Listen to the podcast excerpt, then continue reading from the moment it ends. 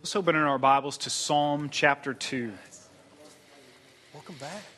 Psalm chapter 2 is a deep psalm. It's a rich psalm. There's a lot that's happening here in this chapter. And honestly, as I was preparing for this Sunday, I thought to myself, Psalm 2 doesn't deserve one sermon, it deserves three sermons. You really need three sermons to look at this psalm through three different lenses, but rather than dominate the month of June and just focus on Psalm 2, because there's a bunch of other psalms we need to preach on, I am going to preach three sermons on Psalm 2 all today.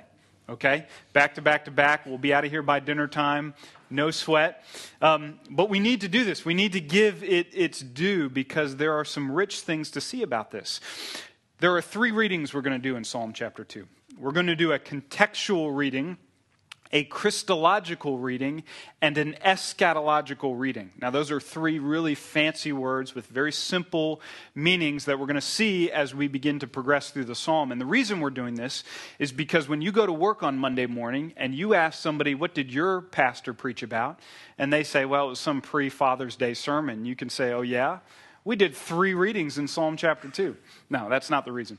The real reason we're doing this is because we want to plumb the depths of this psalm. We want to pull back the curtain and we want to see how deep this thing goes, that we can understand what it's like to be a people of Psalm 1 who, in our delight, we meditate on God's word day and night. With that in mind, let me read this precious psalm. Why do the nations rage and the peoples plot in vain? The kings of the earth set themselves and the rulers take counsel together against the Lord and against his anointed, saying, Let us burst their bonds apart and cast away their cords from us. He who sits in the heavens laughs. The Lord holds them in derision. Then he will speak to them in his wrath and terrify them, saying in his fury, As for me, I have set my king on Zion, my holy hill. I will tell of the decree. The Lord said to me, You are my son. Today I have begotten you. Ask of me, and I will make the nations your heritage and the ends of the earth your possession. You shall break them with a rod of iron and dash them in pieces like a potter's vessel. Now, therefore, O kings, be wise, be warned, O rulers of the earth. Serve the Lord with fear and rejoice with trembling. Kiss the Son, lest he be angry and you perish in the way, for his wrath is quickly kindled. Blessed are all who take refuge in him. Let's pray together. Dear Jesus, we pray and we plead for that note of peace that we would be a people who this morning, this week, this month, this lifetime, we take refuge in you. We ask this in your Son's name. Amen. Let's begin with a contextual reading. I want to, to read through this psalm contextually. And what I mean by that is simply, I want to read it in its original context. I want to understand what it was like for David to write this psalm and his audience to first hear this psalm. What were they thinking? What did they hear? Well, David, as he writes this, he's tapping into a critical moment in Israel's history. God himself made an everlasting covenant with David in 2 Samuel chapter 7. And this is one of the most important moments in Israel's history because God says to David, I'm establishing you as king, and your kingdom will last forever. He's telling that to an earthly king. And so the Lord says in 2 Samuel 7 And your throne and your kingdom shall be made sure forever before me. Your throne shall be established forever. God had already linked himself to Israel through Abraham in a special way. He said, I'll be your God, you'll be my people. But now he does it through David in a special way and says, David, you will always, always, and forever have a king on your throne. Because God does this, David is able to see his kingship in a very new and a special way, and every king after David is able to do the same. Look at Psalm 2. David is able to rightly think of kingship as divinely appointed. That's in verse 2. And as being God's son. That's in verse 7. And an instrument of God's judgment. That's in verse 9. David is able to see this because God has said, Look, I have a special relationship with you. Psalm 2 then becomes this royal reminder for David and every king in his line after him that when nations rise up against the nation of Israel, God sits in his throne and he laughs in derision. You can picture King David and kings after him picking up Psalm 2 and reading verses 7 through 9 and saying, The Lord said to me, You are my son. Today I have begotten you. I will make the nations your heritage. They took this psalm as a promise, saying, God is going to deliver us. He's promised that he has this unique relationship to us and he will deliver us. This first reading, this contextual reading, this inspires faith for us. We're reminded in Psalm 2 that God is not just in control over the earth. The Psalms talk a lot about the earth, and by that we mean the physical earth, the trees and the mountains and the stars that all give praise to God. Psalm 2 reminds us that Jesus is also in control of the world, that is, the people who inhabit the earth. Now, God today does not maintain this kingly line as he did in Israel. For all the good things about America, we are not the new Israel. We are not God's established rulers in this world. Of course, we're not. But he is still very active in how this world runs and who rules it. We get a treat here to sit on on the very first church looking back on this psalm, Psalm 2, and interpreting it. You take Psalm 2, which was written a thousand years before Jesus, and you fast forward to the time that Jesus rose from the dead and ascended to heaven and commissioned his church to reach Jerusalem and the areas beyond it, and you get to Acts chapter 4. And that's an exciting time for the church, but it's a tenuous time for the church because even though they're seeing a bunch of people come to faith, they're beginning to be persecuted. And two of the main people in the church, Peter and John, these are pillars of the church and of faith, have been thrown into prison and they've been threatened by religious rulers. I don't want you ever to speak the name of Jesus again. What does the church do? What do they do when they hear this from the rulers? Peter and John are released. They gather with the church, they get on their face, and they open Psalm chapter 2 and they pray this psalm back to God using these opening verses. Why do the nations rage? And why do the peoples plot in vain? Now they continue their prayer, but watch what they do. This is, a, this is an interpretive, a hermeneutical move. David was writing about his enemies a thousand years before. The church, as they pray this psalm, they replace David's enemies with their own enemies, and they continue their prayer by saying this For truly in this city there were gathered together against your holy servants, whom you anointed, both Herod and Pontius Pilate, along with the Gentiles and the people of Israel. I love this prayer because it takes the contextual reading of Psalm chapter 2 seriously. God says that he rules over this world's rulers. They're taking it seriously, but I also love it because it's such a genuine prayer. The church prays this and then they ask for boldness, and the reason they ask for boldness is because they're scared.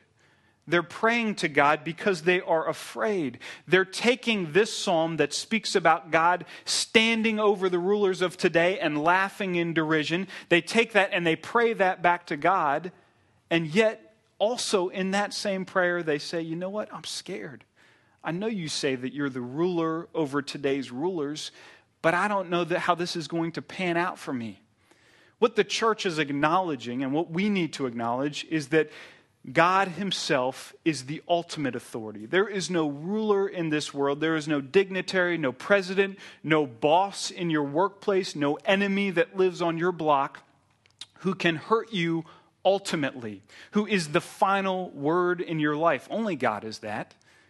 But those people and those leaders can still hurt us.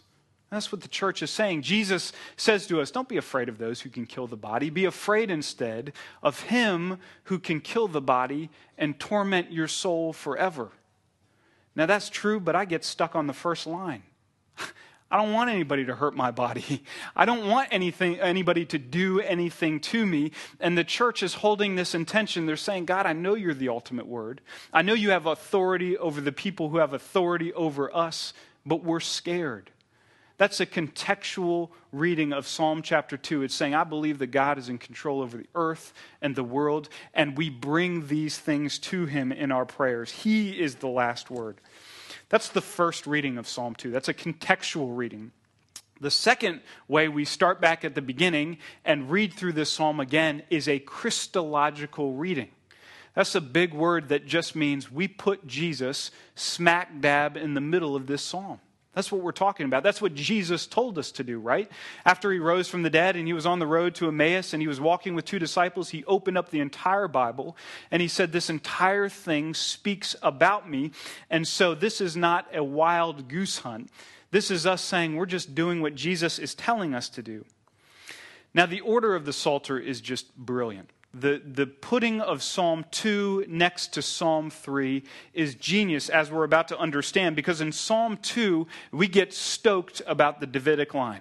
We've heard about King David. He's going to be established forever. He's God's son. He's set on Zion. When nations rise up against him, God laughs in derision because David is going to smash them like a man with an iron scepter in a pottery barn shop. He's going to destroy these things and break them to pieces.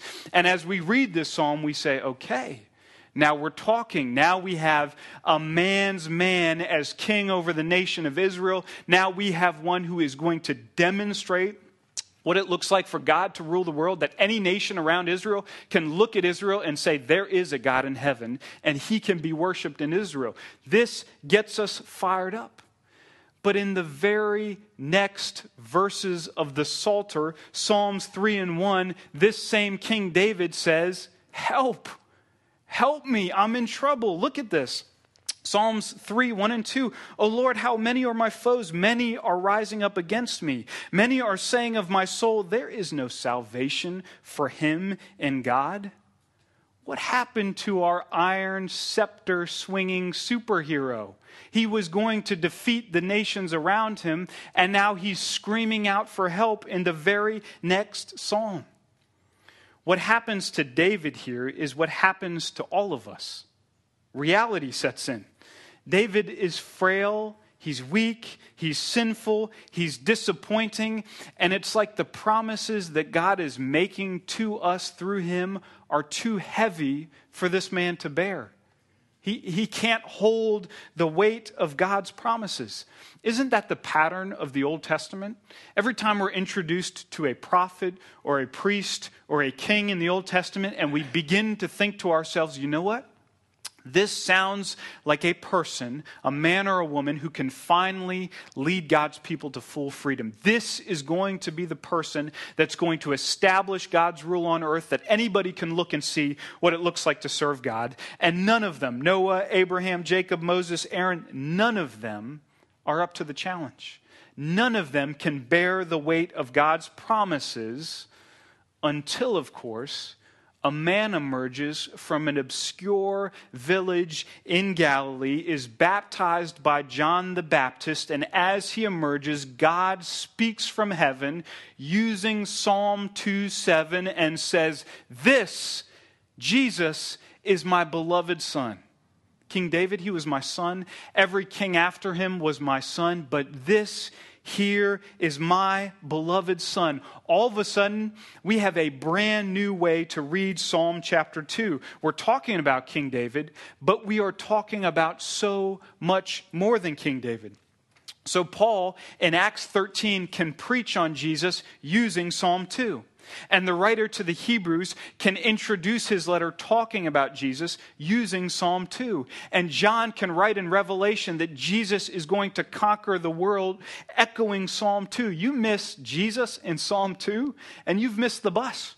You're walking to work. I mean, he is everywhere in this psalm. He is dripping out of this psalm. And so we cannot honestly read Psalm 2 without moving from a contextual reading to a Christological reading. Whatever else Psalm 2 tells us about coronating kings in Israel, it tells us that Jesus is crowned the perfect king. And Jesus is able to do what no other king in David's line could do, and that is fulfill the promises of God. What are those in Psalm 2? What are the promises that God is making? Well, the promises in Psalm 2 are the same as those in Psalm 1. For the Lord knows the way of the righteous, but the way of the wicked will perish. In other words, there is a complete and final salvation for those in Christ, and there is a judgment for those who are opposed to Christ. If we have repented of our sin and trusted in Jesus, we become united with him as king and we gain those benefits. The New Testament is full of kingly language to talk about the benefit of being a Christian. Galatians 4 says we become heirs with Jesus. We become heirs with a king who himself inherits the whole world. 2 Timothy chapter 2 says that we are going to reign with Jesus. That only makes sense when we understand that Jesus himself is king. We're going to reign with him. And verse 12 makes sense to say, Blessed are those who take refuge in him. That's our refuge. That's where we find rest as a believer. But what do we do with the first half of verse 12? This is a difficult passage to read and to meditate on. Kiss the Son, lest he be angry and you perish in the way, for his wrath is quickly kindled. Now, we just spent nine months preaching about Jesus from the Gospels, and it really feels in my Christian life that trying to get a handle on Jesus is like trying to hold a beach ball under a pool of water. Every time you get comfortable with that thing, it pops out in a different direction. Every time you think you have a, a handle on Jesus and you understand him, he surprises us in new ways. He is not tame. He's not a dose of religion. He is not a spiritual pastime. Jesus is king of the cosmos. And you better believe when he looks out over this world and he sees its injustices, he says, Kiss the Son lest you kindle my anger and you perish in the way. That is a new look at Jesus that we don't often think and talk about.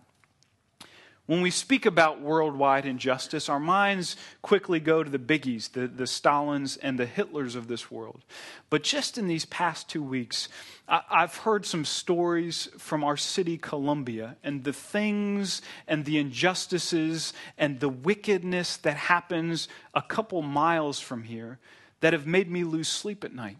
There are things I wouldn't even speak in this room that happen here in our city. You know this to be true. You know wickedness abounds in our city, and it is gross and it is flagrant and it hurts people. And when we read Psalm 2 and we understand that Jesus is coming to judge, whether you are, a servant or a person who pumps gas, or you are a dignitary or a president, all will stand before Jesus. When we hear that, that reminds us and compels us about evangelism. We better be talking to people in our neighborhood about this kind of Jesus. But you know, it's also good news because in this world we see broken forms of justice and we see flagrant injustice, and Jesus is telling us none of that goes unnoticed. There is an ultimate and a final justice that will put that wickedness to end forever. That's hard to think about, but that is actually very good news for the world. Jesus is at the center of this psalm. We must read this psalm understanding Jesus. And that brings us to our third and final sermon for today, our third reading of this text, and that is an eschatological reading of Psalm chapter 2. That's a big word. Eschatology simply means the study of end times. What, how's this world going to end? How does this all unravel in the end? And so to read this psalm eschatologically is merely to look from David's day to Jesus and then to the end of the world, to look at the horizon and see how this informs us about where this this world is headed. Now, all these readings begin to blend together after a while, and that's okay. Jesus, to talk about Jesus is to talk about the end of the world, but I want specifically to speak about how Psalm 2 is doing just this. We said that Psalm 1 and 2 stand in a totally different camp than the rest of the Psalter. We said that they kind of act as a gate to the garden of the Psalms because Psalm 1 and 2 remind us that the rest of the Psalms, they're not just moral tidbits. You can't just walk by this garden and pick up a helpful thought like you can grab a fortune cookie. You need to pass through the gate of Psalm 1 and 2 and understand that every single Psalm is written in the context of a covenant that we live before a holy God, that we are in a kingdom and He is king, and that's how we understand every single psalm. Now, Psalms 1 and 2 really present an ideal picture of the world that is not fully realized. When we read Psalm 1 and 2, we say, This is what I want. This is exactly what I want. But when we read Psalms 3 through 150, we say, This is how I feel. This is what my world looks like from day to day. I don't feel like a tree planted by streams of water in Psalm 1. I don't feel like someone who delights in God's law and meditates on it day and night. It doesn't feel like the wicked rulers of today are being smashed to bits. It doesn't feel like when I run to Jesus, He is my full and final refuge. That's the ideal, but that's not how I feel. And the rest of the Psalter unpacks what David is saying in Psalm 3 Help me. I know I'm supposed to be smashing the nations to bits, but that ain't happening. And I need help where I am today. That tension, that dissonance, when we read Psalm 1 and 2 and say, that's what I want, and get to the rest of the Bible and say, this is how I feel, that's what theologians call the already and the not yet. That's, that's us beginning to understand that Jesus has conquered, Jesus has accomplished, Jesus has said it is finished, and those benefits are, are realized by us, but it's not complete. Everything's not done. Even though we taste those benefits, we don't experience them fully. And so we're in this limbo state of the already, the not yet. The this is what I want, but this is what I feel. We have these benefits but, but we're experiencing them in fits and starts. I'm reading a book on sanctification this week that's entitled An Infinite Journey. Sanctification is, of course, this period from when we're justified, when we come to faith, to when we're glorified and we're made like Jesus, and this step by step process of looking more and more like his son. The book is entitled An Infinite Journey, which is funny because it's not infinite. It will end eschatologically on that last day. But I guess there wasn't room, enough room on that book to say it's a really, really long, tough, hard, disappointing, often ordinary journey. That's what we're in the middle of. That's what we're experiencing today. We are tasting the benefits to be united with God's Son, but we don't fully realize those things. We, Julie and I have dear, dear missionary friends who are right now walking through almost an identical thing that Julie and I walked through two years ago. And that is, they completely left everything to go to the mission field. They served there for 18 months, and due to health concerns, they had to come back to the States. They weren't planning on doing that. They thought they would live their entire lives overseas in Japan in the same way that Julie and I thought we would spend our entire lives in South Asia.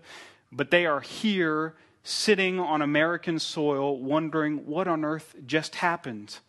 When, when you try to do something big for God and you feel the sovereign door slam in your face, you better believe that you're going to pick out some choice words from the Psalms and pray those things back to God God, why have you forsaken me? What are you doing in the midst of this? How can this be part of your plan? And how can this be a good idea? Last week, these missionary friends sent out an email and they basically detailed this loss. They explained all that happened. They explained that they had to return from the field. They explained that their dreams had been broken. They explained that they have no idea what they're going to do next. They had left everything to go. What on earth is waiting for them back in America?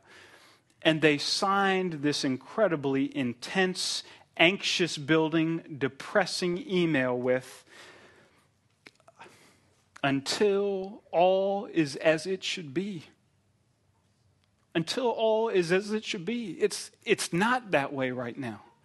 And for this family, it's anything but that. And for the graves and the graves, it is not the experience of right now. For all of us who are beset by the sins that we confess, confess this Sunday, we've confessed every Sunday we've been together, and they still dog us. For those who, us, who are plagued by sickness and ill health that dogs us in this world, it is not as it should be. For those of us who experience injustice, and we see this in our workplace, we see this this in our neighborhood. We see this in the places we work, and we cry out, Lord, don't you see what is happening here? Put an end to this thing.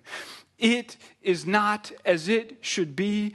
And when we open up Psalm chapter 2 and we have eyes to see the eschatological horizon, the way this world is leading, we can open this psalm and say, I will find my refuge in Jesus until all is as it should be.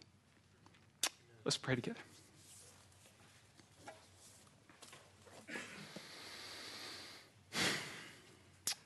Lord, I look at this room and I see so much brokenness and so many places in our lives and our families that things are not as they should be. And we stand on your word and these promises that you provide a sweet and a perfect refuge that's only found in you.